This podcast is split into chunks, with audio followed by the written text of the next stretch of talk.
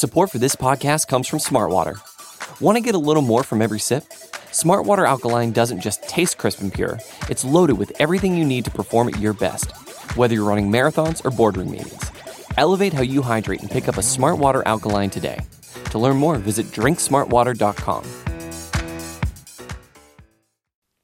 The Chicago Bears lose a tough, tough game to the Philadelphia Eagles, and as their record falls to 3 and 5, their hopes at making the playoffs dwindle along with it. I bring on Lester Wiltfong to talk about the game and more on this episode of Bear With Me.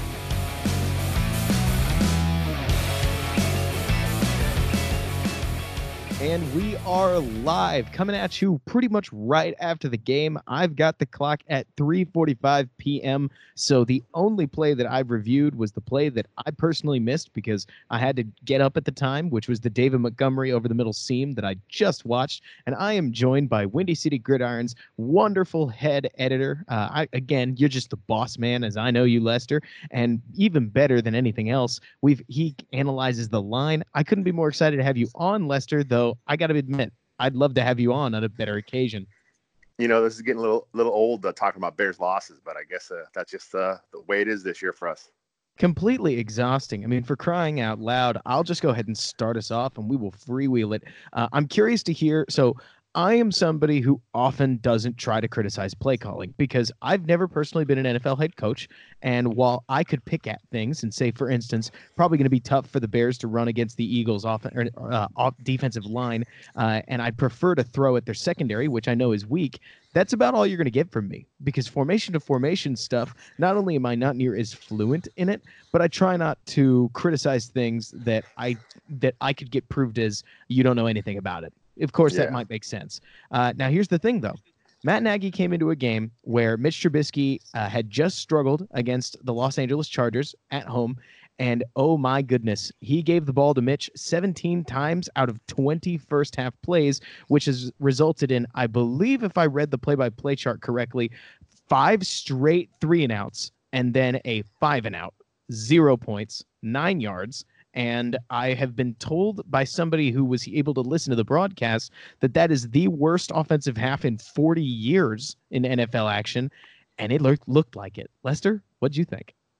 Yeah, the Bears had nine yards in that first half. And I'm not sure of the of the historical uh, historical significance of that number, but um, it's garbage. You know, no matter how you cut it, it's a garbage first half performance. And look, I've been critical of the play calling. I've been critical of, of the head coach Matt Nagy. I've been critical of the players, I've been critical of the offense, defense, and the quarterback. So if you want to sit here and, and blame one or the other and, and, try and completely absolve one section of this team, you can't, can't do it. That first half, it was just terrible. The, the, game last week, the Bears had success doing what? Running the I formation plays. It's not mm-hmm. sexy. It's not pretty. To me, it's sexy and pretty. I love that kind of stuff. But the Bears had success. La- they had success last week, and this week, did they do it at all in the first half? I don't think so. Nope. I mean, they ran the ball again three times. And I've been somebody who's been a vocal defendant of Matt Nagy because I do think he's getting a whole lot of criticism for effectively having to play through a quarterback that just can't handle the game. At least that's starting to look like what we're seeing from Mitch Trubisky. But my goodness, given that that's already what I was thinking, and I'm just some fanalist. Uh, we've the fact that Matt Nagy gave him the ball and effectively said, "Mitch, this is your game." Uh, seven again, 17 times out of 20 first half plays, and don't get me wrong, Trubisky had throws that he could have made, and had he made them, we would have moved the ball better. But either way, that seems like faulty offensive planning to me to say, okay, Mitch, we know that you've been struggling, but we're going to need you to just push through it because we're going to not we're going to run the ball three times out of 20 yeah. attempts. And when we do it, uh, of course, Lester, it's probably not going to surprise you. One of those runs came on a first and 15, and the other two runs were the first two runs of the game. I mean, goodness gracious. Yes, the Bears took a ton of penalties, and that has to be talked about. Yes, it seemed like the Bears receivers weren't hanging on to balls that weren't in the right place. Mitch Trubisky's accuracy all over the place. Play calling, not good. I mean, put it this way. When the offense, or oh, also not to mention the fact that we gave up three sacks, and I'd love to hear you talk about whether those were all on the offensive line or not, because truth be told, I couldn't even tell.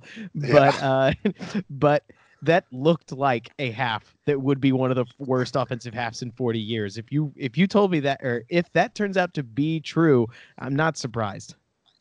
Yeah, you know, the first half, you know, we talked to the play calling, but you know what? You touched on a little bit there. Trubisky missed guys. I mean, they're, they're, it's like I, I was talking to buddy mine during the game. It seems at some points, you know, he, he is a, a, one read quarterback. That's kind of what he is here, you know, and, and they talked about a lot on the broadcast with, with, with Mark Schlereth. Roll them out more, you know, cut the field in half for them. there's nothing wrong with that. That's that's a part of the West Coast offense. It's built into the system. It's something they do a lot. It depends on the type of quarterback you have. Is when you get these half read uh, types of types of uh, fields here. But I mean, that's the that's the Shanahan version of the West Coast offense. A lot of rollouts, a lot of bootlegs, a lot of stretch plays, and they come off of, uh, on the play action. Those are essentially half reads. That's what you know. Again, it's built into the West Coast system. For some reason, Matt Nagy doesn't want to do that too much. He wants to tr- put his quarterback in the pocket, he wants to force him to make plays from the pocket, and right now he's not doing it. He seems like he's he doesn't even trust his first read anymore. There was there was, nope. was uh, the the the uh, uh, all curls play. He, his first read was wide open. He didn't pull the trigger. It's like he nope. doesn't trust what he sees because he is paralyzed by making a mistake. And and is that the head coach's fault for putting him in this situation? It's a one read throw. The, the first read is open. Throw right. the damn ball and, and make the play. If you do that, then the whole narrative of the first half can change if someone's making a play. No one's making a play. You talk about the penalties, putting the Bears in consistent, you know, second and third and long uh, situations. At that situation, you have to throw a little more than you want to run. But again, it's all a, a, a perfect storm of suctitude here. Play calling, quarterback. You know, you talk about the drop passes as well. Too many oh, drop I, passes. Absolutely. I mean, I need to make sure that things are absolutely clear here, Lester. I'm only dinging the play calling because I've been so on the quarterback, yeah. Mitchell Trubisky, that I've become expecting of these poor plays. That yeah. third and long to Allen Robinson, I'm no quarterback guru, but it seemed like Mitch probably stared at an open receiver for way longer than he needed to before releasing a ball that put Allen in a very tough position. Again, you'd like to see your number one receiver haul a pass in like that. And we saw another one of those in the second half where, yeah, Allen could have caught it, but this all seems to tie into the fact that nobody's doing their job especially well. I mean, play calling, quarterback, offensive line. David Montgomery seems to be getting what he can, but of course his uh, his situation seems quite difficult for him. Uh, and not to mention, I don't know if Trubisky. I think he might have made two or three throws all across the game that were truly right on the money. Uh, yeah. So that I mean, goodness, this offensive, this offense in general seems like it's kind of falling apart at the seams, and it almost, it even seemed as if in that first half it started to bleed into affecting the defense too. Yeah, I mean that's what was thing we've seen during this losing streak is the offense can't get things sustained. The defense is forced uh, in, in, in, to be on the field a ton. You know, I, I looked at the, the, the, the time of possession for this game, and the Eagles had the ball for 40 minutes. I mean, that's not a good way to keep your defense rested. But but on the same token, at some point, this great defense you have assembled has to make a play. I mean, we're seeing yep. too much during this losing streak. These guys can't get off field on a third down. Yes, they're tired, but you know what? Rotate your guys through. Someone make a play. I mean, there's plays there to be made. They're just not making them what's become wild to me when it comes to this losing streak is it's all seemed connected to when the Bears lost to Keem Hicks. And now I took a ton of heat this offseason for suggesting that uh, that Akiem Hicks was more important to the defense than Khalil Mack. And who knows? Maybe he is, maybe he isn't. I'm not using this moment to claim it one way or another, but I will say, yeah. Lester, it's thrown me off how little pressure the Bears seem to get nowadays. With with Hicks out of the lineup, I remember against or against Case Keenum against Aaron Rodgers against Joe Flacco, the Bears were collapsing the pocket every single play, or at least that's how it felt. With this uh, set of the Bears defense right now that doesn't have Akiem Hicks at their disposal, it feels like Carson Wentz today got quite a few clean pockets, certainly clean enough pockets. They're not generating the pressure that they used to. If you can't generate pressure, uh, Pagano's zone scheme begins to collapse in on itself, and frankly, the def- defensive backs just aren't making the plays that we're accustomed to them making. Prince Amukamara, uh, Prince had a solid game today, but he kind of yeah. seemed to be the one. And frankly, the Eagles had a couple of drops today that helped us out, or things could have gotten even worse. And not to mention, of course, uh, right before I hand you back the microphone, because I know you got a lot to say, we can't go through a podcast without mentioning the fact that Jordan Howard, of course, carried for over five yards on the or five yards of carry on the ground, because it's just going to be that kind of day, wouldn't it? You know, from from Jordan Howard's standpoint, I've always been a fan of his. I talked about it last year as well. You know, I, I like Jordan Howard, but he wasn't the same back he was as a rookie. He looks re-energized this year for the Eagles. I've watched a few of their games. He obviously has a lot more room to run. That Eagles O line is opening up huge holes for him. He's a better fit for what they want to do as far as running the ball. He is more. Uh, he has more success when the when when the stretch play or the outside zone runs because he wants to get, get a little a little little speed built up, mm-hmm. make his one cut and hit the hole. You saw the big runs today were on cutbacks. That's where he gets. He, he gets gets running one way. He sticks his foot in the ground and he darts through the hole. That's what he wants to do. The Bears more inside zone stuff. Now part of that's on Nagy for not adjusting uh, his overall scheme, mm-hmm. which we did see him do a little bit last year. He kind of switched the second half of the season, doing a little bit more towards that, you know, with Jordan Howard, and he did was uh, was six in the league in carries last year. So, so it's not like Nagy went away from him all last year, but the big runs weren't there. Again, offensive line in Philadelphia doing a great job this year, but Howard's just uh, he's been playing good football. He fits what they want to do. He fits that LeGarrette Blunt role for them, and you know he's part of their success, part of their turnaround here when they now have won two games in a row. But then back to the quarterback situation. Talked about Akiem Hicks. From a quarterback standpoint, pressure up the middle in his face is is more bothersome than pressure off the edge because it's right there in your face. You can't step up. As a mm-hmm. quarterback, mm-hmm. you want that pocket. You want to step up to the pocket. So with no Akiem Hicks, who's getting your pressure up the gut? We hope Nobody. it would be uh, Bilal Nichols. It hasn't been him. We hope it would be Roy Robertson Harris. He's had a few flashes, but it's not him. No one can do what Akiem Hicks can do on this defense, and the Bears are feeling that loss what it reminds me of, uh, what really stuck out to me as I kept reviewing the 2018 tape in the offseason was that Fangio's 3-4 was more like a it was more like a 2-4 with five defensive backs because they played a nickel so often. And yeah. what what really blew my mind as I kept watching it was just how effective Akiem Hicks and Eddie Goldman were by themselves at stuffing every team in the NFL's entire running attack. Just those two guys. And we're really feeling that now with Hicks out. It it crushes me to watch that uh, as as with almost any great defense, we are one injury away from going from great to to pretty good, but that's the defense that I saw today. I mean, at the end of the game, the Eagles got the ball with what eight minutes uh, remaining in the game, and they converted yeah. four straight third downs to bleed that clock all the way down to so, a somewhat piteous 30 seconds before Adam Shaheen had another, let's just say, critical oh drop. God.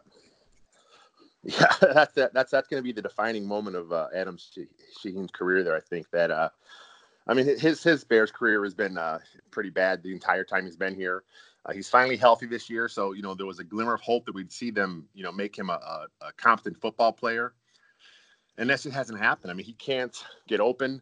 Um, he he doesn't show the athleticism he showed on, on his college tape, and again, part of that is because he played at Ashland, so he looks a, lot more dominant against those guys. But but you know the combine numbers, you know, he's a decent athlete for a guy his size, but he just looks much slower. I don't know if it's uh, whatever it is. He's he's proven to be not the right guy. Uh, they can't scheme them open. They can't scheme open on some of those some of those easy crossers that are so prevalent with a lot of West Coast teams. Um, so that drop there, just another uh, another bad mark for the uh, Shaheen career. The whole tight end situation, frankly, has been just abysmal for the Bears. Trash. I mean, we've yeah. got what the top one of. The, is he still one of the top five paid tight ends in the NFL? And Trey Burton, who was completely he, invisible. He's in that ballpark. I think he I think last year he was like like seven or eight, and I think he's kind of s- somewhere in that range. But regardless, he's making a lot of money. He's not making any production. Right. And I mean, if you take a look at what Ryan Pace invested into this position, uh, I mean, for crying out loud, Lester, if I told you that we signed a top free agent tight end to top five tight end money and we had a developmental second or second round pick in that tight end spot, you'd probably feel pretty good about a tight end one two punch, wouldn't you? Yeah. You know, the best tight end on, on this roster is uh, the guy that got off the street, JP Holtz. Uh, he's, uh, you know, he, he looks good as a, as a blocking fullback. He looks pretty good in there. He's a decent blocker when he when he plays on the line. You know, I haven't seen him with the ball in his hands too much, but at some point, you got to realize he's he's better than the other guys. You know, let's see what he can do. You know, somewhere else. Let's let's get some old school traditional West Coast offense. And if you're gonna have him at that fullback spot, leak him out into the flat, get the ball in his hands once in a while, see what can happen. No one's gonna cover him because no one expects it to happen if you got to change your, your your whole scheme around it, then do it. And speaking of that fullback position, Lester, and changing scheme, you really led straight into something that I did want to ask you. It has shocked me, floored me, how different this Bears team looks running any scheme that isn't quote unquote Nagy running uh basic think more or less the I formation and that uh, I don't know what the technical call is when you've got the single back that would be in the I formation but you take that fullback you kick him off to the right or left hand yeah. side and just overload it but uh, it kind of seems like an offset I but I it's just know. an offset I yeah Oh, that is what it is. Perfect. Uh, but so it's so funny to me watching those runs that are whether you want to call them more Shanahan style. The point is, is that they don't seem as if they are runs that Nagy entered the NFL ex- or entering this head coaching gambit expecting to call. And of course, they're the best running plays so far. I mean, I mean, it's, it, it's yeah, down, it's downhill running. That's it's it's downhill running. You know, it's it's you have a tailback that can do it. You have a, a fullback in Holtz that can do it you have an offensive line that has shown that's where they've had their most success. So do it. What's the problem? I don't understand. I don't understand it either, especially given that every time they hand the ball to David Montgomery in those moments, he looks like more than just a third round pick that you traded up for. I mean, he starts shedding tacklers, he starts bouncing around people. You start seeing this guy is a weapon, and it almost feels as if the Bears are burying him after an entire offseason and propping him up. It is boggling my mind. And, and I said this before coming into the game, though I didn't say this on a podcast or anything because I've got post game duty. This game was going to tell me a lot about Nagy because last week told me a lot about Trubisky personally. Uh, I saw Trubisky miss enough throws, not make enough plays. That's the key I've always seen with Trubisky. It's it's less about what he doesn't do, and it's more, or, or it's less about what he does, and it's more about what he doesn't do, which is you know, a lot of things. But in this game, we would see a lot about who Nagy was. That first half, combined with exactly like you're talking about, every time he makes second half adjustments, the Bears definitely got a lot better. They scored 14 points. Their drives looked more cohesive. Uh, but then, of course, you get down to the goal line, and who's the first running back to get the ball? Tarik Cohen. Oh. I mean, are you kidding me? yeah. you can't make this you know, up. You know, I, I, on Twitter, social media, I'm I'm rarely a, a rated R type of type of tweeter. Um, I'm usually keep it kind of. I usually keep it PG-13, but I dropped an F bomb today because I just don't understand. You get it that situation. You're on. You're in, in the red zone. You're on a on the goal line, and your idea as a play caller is to give it a Tarik Cohen up the middle, and then Tarik Cohen tries to jump and, and make a play at, at five foot eight. Come on, dude. Just and that. Yep. Get the ball to the guys that could actually run that play successfully, like Montgomery. And we saw what happened here. He had two uh, touchdowns from inside the five. Absolutely. I mean, that I think is what's starting to drive me more and more and more crazy. I have a lot of people have seen madness in Matt Nagy's play calling up until now. Not only in 20 or not in 2018 because of course it was working and everybody was excited about it, but here in 2019 we've seen frankly much of the same and I've seen a lot of I've understood what he wants uh, out of his play calling. Though, as I said in this 33 minute diatribe video, it does sort of seem like, and you could probably speak more wisdom into this, it seems like Matt Nagy doesn't really understand run schemes. Uh, and that his run or and that what he wants to do running the ball, it it should work, but it never does. Uh, obviously, that's painting with an extraordinarily broad brush, yeah. but I just really get the impression that Matt Nagy's entire identity in the run assumes the pass is working. And as we've seen this year, it hasn't ever worked. And that's obviously put a lot of pressure on a run scheme that has produced almost nothing because of it. But with that in mind, it has really begun to irk me when you get down to the goal line or different places and moments where it seems just obvious. Line up in a run heavy formation, run downhill, give it to Montgomery, and go let him grind out between two and five yards. And we give the ball to Cohen or we run another pl- uh, or we run another pass play like multi-step yeah. drop or we run another one of those curl plays that I got to tell you Lester it doesn't take a football genius to know that the entire NFL is aware that if you get into third and 5 against the Bears they're running curls just yeah. sit at the sticks you know at some point you know I I, I mentioned on Twitter you got to run run a run a double move there you got to try and do something because like you said everyone knows it's coming you're doing an all curls play. Run a double move. Take two guys up the seam, and you stress that free safety to making a choice. And now your quarterback is all you're doing is you're reading the free safety. If he goes right, you throw the guy one on one to the left. You got to take a big shot here. This offense has been doing nothing.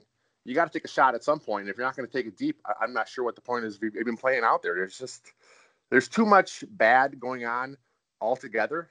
And if you're not going to give your guys a chance to make a play, which again, they're not making them when they have that chance, but you got to do something different. Absolutely. I mean, you have to do something different. That's, I think, what ultimately is starting to become a leading question in my eyes. People on Twitter, people on Windy City Gridiron, they keep using a specific word that I think is beginning to describe Matt Nagy better and better and better and better and better with every passing game stubborn.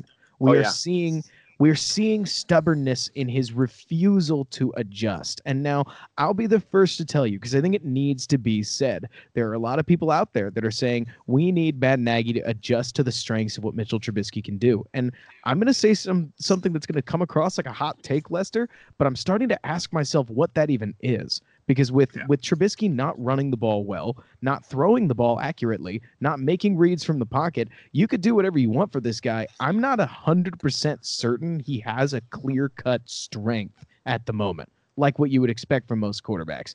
That said, the adjustments that Nagy's making are, um, let's say, questionable to be nice, and mind boggling or upsetting to say the worst. And I don't know what to do with these games anymore because of yeah, course, you know, yeah, go for it. You got you, something. You know, you know, the last the last few weeks I've done a few podcasts, uh, whether through through our channel, other channels, and one thing I talked about a lot was was what you said. This Matt Nagy's stubbornness.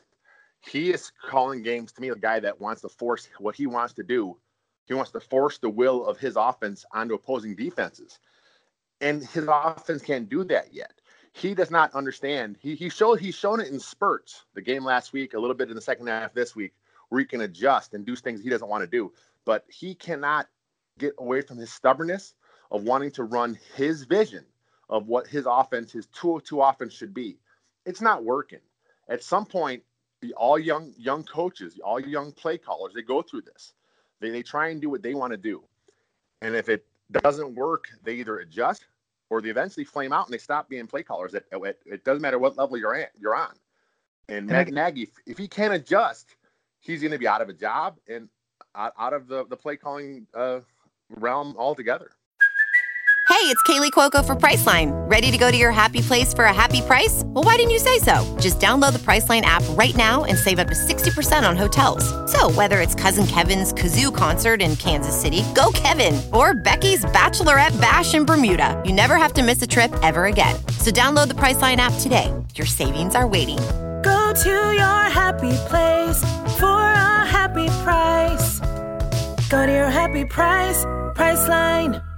And I got to tell you, I'm actually not upset about that. Not the not the idea of Matt Nagy getting fired. I want to make sure we're clear on what I'm talking about. It's this idea of seeing him tested.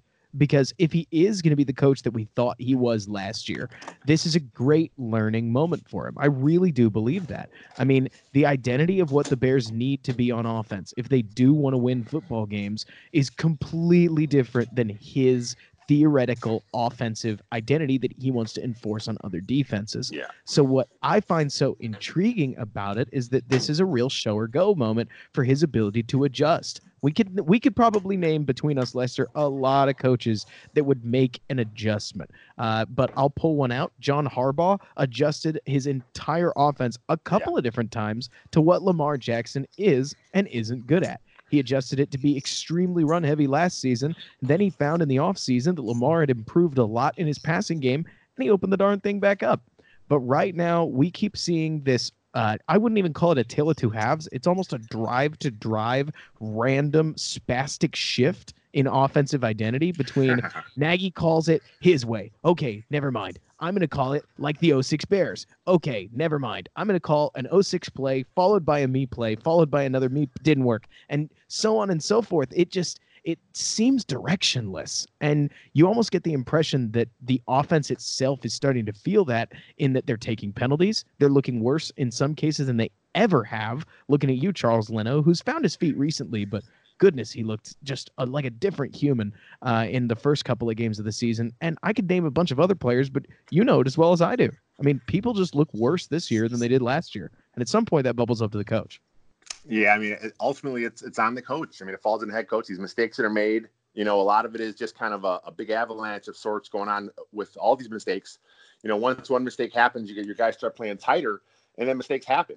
This team is not playing loose. You know that that's part of it is the head coach But again, part of it it's the quarterback. When when the entire team sees the quarterback not playing loose, you know, he's not having fun, he's not he's not making the right reads, he's he's paralyzed by what he sees, you know, then everyone has to be they they they, they realize they have to be precise. They have to be, you know, they can't make a mistake. Then they start playing tight. It happens with the offensive line, the receivers.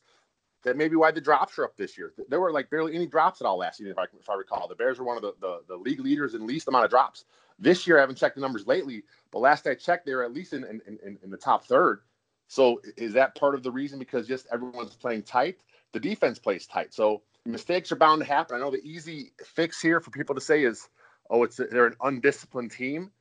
You know, these are professionals. You know, for the most part, they they're doing their job but again, it's human nature. You're, you're, you're, you're not playing as loose as you should be. You're trying too hard to be perfect. And when that happens, mistakes happen. Absolutely. One thing, or I'm glad that you keep bringing up the quarterback because I'm hitting, I'm hitting Nagy right now as hard as I am, namely because I think the quarterback is almost a lost cause situation. I know that's hard for a lot of Bears fans to hear, but I mean, my goodness, he just he looked so rough all throughout this game in pretty much all phases of quarterbacking. What does surprise me, though, Lester, and this is something that I want to ask you uh, based on your personal coaching experience on what you would do or what you think of the decision, it feels as if in 2018, Nagy looked at the offense and he said, We're going to take the pressure off Trubisky. He's not ready yet. We're going to build in as much other stuff as we can. We're going to go smoke and mirrors, razzle dazzle to keep people's eyes off of him, and we're going to let him play as well as he can and support an off or and support this offense with a great great defense and so on and so forth. As like you said, the team played as they as they should. They weren't near as tight. They I believe they actually led the league in fewest drops. That they were some of the most sure-handed receivers that we yeah. saw. Penalties were about or not near as bad as they were this year. And then you come into this year, it sure seems to me as if Nagy more or less said, "Okay, Mitch, time for you to step up." He didn't. The team is seeming to fall out from the inside. And while, of course, Trubisky deserves a lot of blame, maybe even the Lions share to some degree, I got to ask you, as a coach, at what, or as when it comes to us talking about the coach, at what point do we begin to criticize him for walking with an offensive identity of the quarterback is going to lead us, the quarterback is not leading them. And right now, I'm really worried this Bears team is going to throw their hands up and say, well, we tried, didn't work. It's over. Yeah. Yeah, I mean it's coming. You know, it's coming from the entire team. And when you mention my coaching experience, yeah, I coach some high high school, I coach some youth, so I'm nowhere near the level of these guys, obviously. But but at some point, you know, the, the team feels it. The team knows what's going on here. You know, the team of sees course. the quarterback struggle. And and the, the the crazy thing is, is from what I understand, everyone in that locker room, everyone in that building, they love Mitch Trubisky. He's a great kid. He he says all the right things. He's working as hard as he can, but he's just not getting it done. And at some point, if he's not getting it done, man, I, I hate the, the thought of going to Chase Daniel, but you know, he, he can run the offense a little better at this point. He is not paralyzed by things he sees. He can go through his progressions a little better than Trubisky can right now. And I know if you sit him down, you're basically giving up on him. You're giving up on his career. That's the perception there. But I think at what point does the Bears have to do that? I know they're three and five playoffs are, are all, all all but over as far as as far as the math goes. I mean, yeah, they have a shot here. They got to win the rest, and everyone else lose a lot. So it's not happening. But at some point, as a coach, you got to say, what gives us our best chance to win? Is it Trubisky? Is it Daniel? Trubisky's not making the simple plays. He's missing too many layups out there. He's missing guys up the seam. Yep. He's not. He he, he had a couple guys open deep, and he just missed them. He he underthrew balls his guys are with like talk about Allen Robinson. If he went up and almost made a great play, that would have been an outstanding play if he came down with that ball. Mm-hmm. But if the ball is just thrown a few more yards, you know, further, that's probably a touchdown. He's oh, missing too many oh, layups. So at some point, you got to make a decision. I honestly don't see uh, it happening. I think they're going to roll with Trubisky. But uh, again, we talked about the head coach, his stubbornness. He's very stubborn. He doesn't want to change his entire scheme around his see, he has a vision for his identity, and the Bears can't do it. So then you got to change your identity. You just got to do it. The West Coast offense is not that. It's not that rigid, where you can't just switch up and do more I formation stuff. You can't go to do, do more play action off I, formation. If you're running a simple uh, uh, slant, a flat combination, you can run that from any formation. It's a West Coast staple. The slants and arrows. It's a West Coast staple. You can run that from the I. So run it from the friggin' I. Anything. I mean, anything yeah. at all. We're yeah. you you just mentioned slants. I haven't seen those in weeks. Oh, I mean, yeah. they, they're gone. Not to mention, it seems as if routes over the middle, like, yes, we saw Gabriel get hit on a deep post that, of course, similar to Allen Robinson, if he's not waiting on that football, he's in the end zone. And Touchdown. if that if that Trubisky ball to Allen Robinson is further down the sidelines, he's in the end zone. And surprise, surprise. I mean, I hate saying this. Of course they're underthrown. He's overthrown all the rest of them. So yeah. so in his quest for accuracy, he's gonna be he's gonna start underthrowing them to open guys to just try to make sure they get a chance at the football. Which yeah. the that's that's sort of my point when it comes to Trubisky. This is what an inaccurate quarterback looks like. It looks like somebody where when Tarik Cohen runs an out route, he gets a ball that suggests he's running an in. He's not.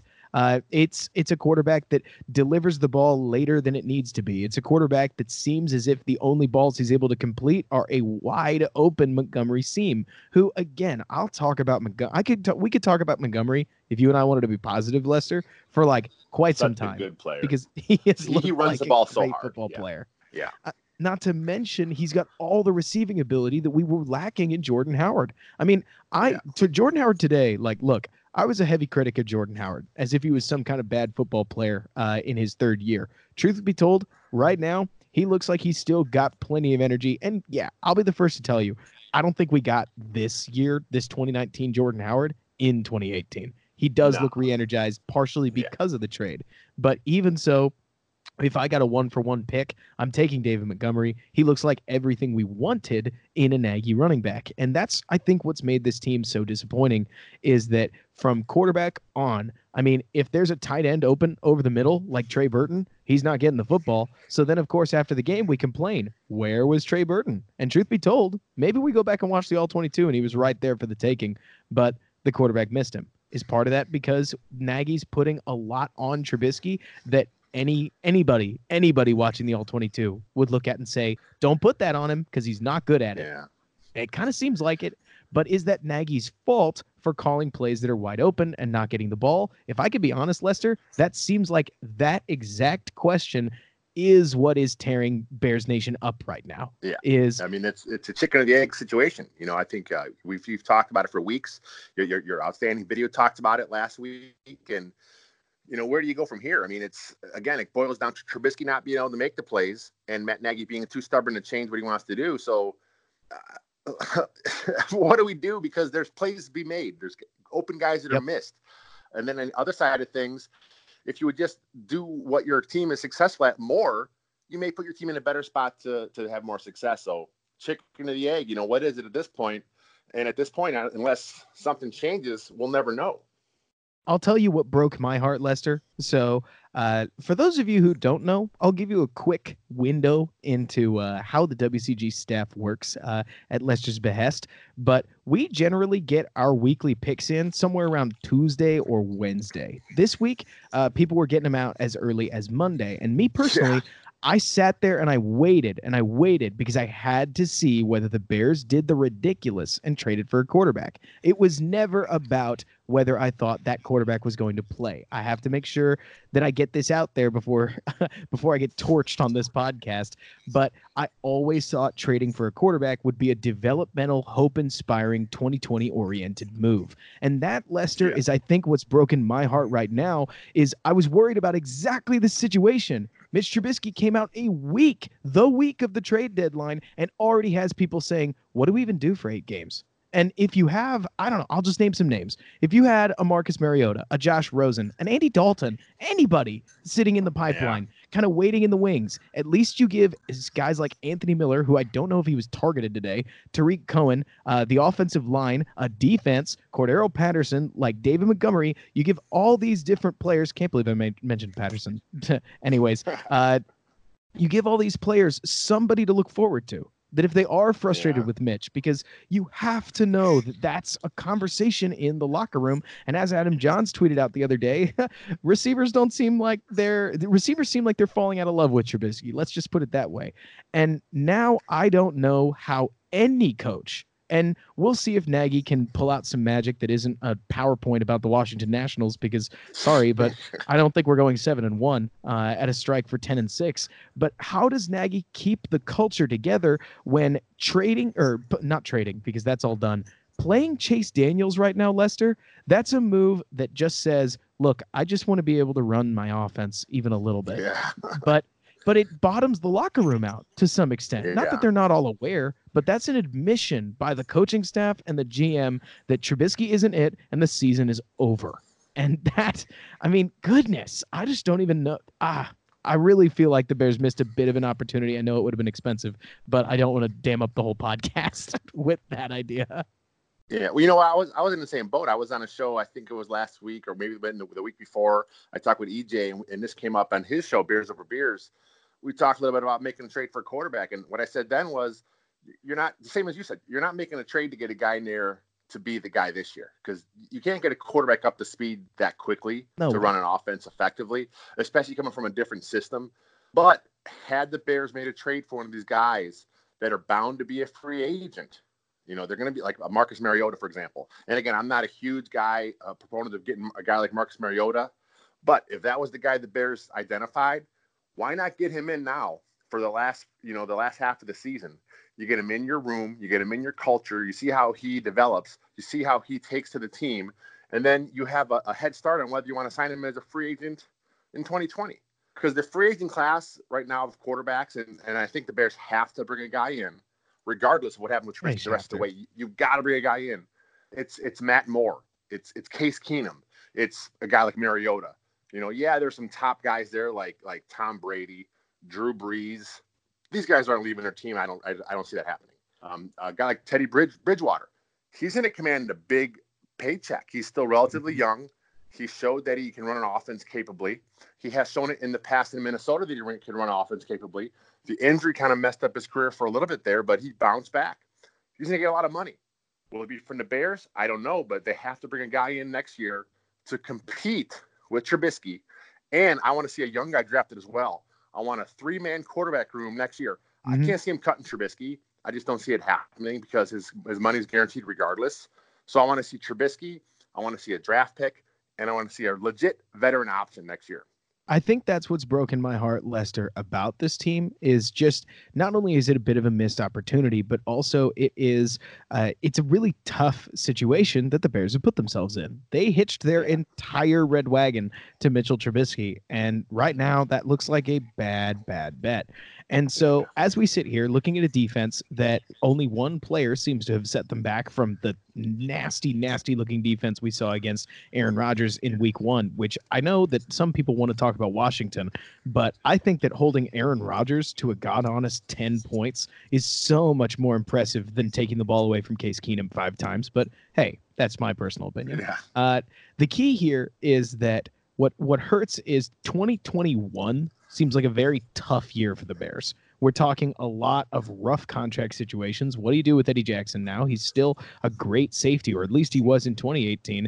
Uh, max contract is only going to get more and more and more expensive. Guys like Prince Amukamara, they're going to either age out of the Bears or price themselves out of the Bears. We're expecting a little bit more development from Roquan Smith, you know, so on and so forth. And what you end up suggesting, and I know I'm suggesting it, is that it didn't matter if the Bears picked uh, picked Joe Burrow or Tua this year. He's probably not going to play well enough in 2020 or be ready enough to be the quarterback that the Bears need. A veteran option is kind of all you got for the 2020 last hurrah, and that's assuming you don't start aiming yourself more towards 2021. Which, if you do, suddenly you're asking yourself, "Hey, Ryan Pace, we've had more bad years than we've had good years. What's Yeah. going on here, man?" And uh, uh, look, I'm not trying to come to go out of my way to be absurdly pessimistic. It just seems unusual to me that with these eight games where it seemed very realistic, I don't know if you saw it, Lester, but I know I thought it seemed very realistic that Trubisky would bottom out completely. That now we don't really have another great quarterback option on the roster in the slightest because our second quarterback, Chase Daniel, will tell you in interviews he's a backup quarterback. And a, a career backup quarterback, regardless of whether he know or not he knows Nagy's scheme, is probably not the guy that you want to take eight games worth of snaps. But obviously, you don't want to give it to Trubisky either. So my hands are in the air. Yeah, you know this, but you talk a little bit about how they hit the wagon of Trubisky. But if you think about it, look around the league. That's kind of what teams do. When they get that high draft pick, you know, they get the guy, they have the guy, and then it's all about the rookie, and then it's about a bridge veteran. You know, there mm-hmm. are some cases where, in, like with KC, they already had a guy in place in Alex Smith, so he, of course, kept that whole year for the most part with Mahomes on the bench. But usually, when you when you draft your guy, you want him to come in, and you're going to get a bridge guy that gets you a few starts before you turn over the reins to the to the rookie, and then the guy you have as your number two, he's not really a threat because the whole point is you want to build up that rookie to be the guy. It didn't oh, work yeah. out. I mean, it happens. We've seen it throughout the league. You know, happens from time to time with teams. But you know, I can't fault the Bears for what they did as far as you bringing in a guy like Daniel, um, and then not having a, a rookie in the pipeline because at at the point of his development, all your coaching for the most part is going at Trubisky. You don't have mm-hmm. room for a third guy on the roster. That's why they had a guy like Bray there, who is, again, he's just a, a practice squad guy. That's what he is. That's his career tap out. That's all he's going to be. But he's a guy you don't have to coach up. He knows what mm-hmm. he has to do. If he's forced to play for an injury reason, he can run your offense to a point. He's not going to win you any games. You'll have to really scale things back as far as what you want to do with him.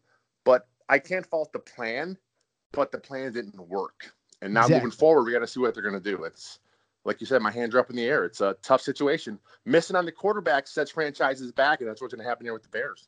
I think that's a great way to put it, Lester, and a really important distinction to make. The plan isn't the problem because, yeah. like you say, you can't split snaps. Like, let's say the Bears had drafted Gardner Minshew this last yeah. year.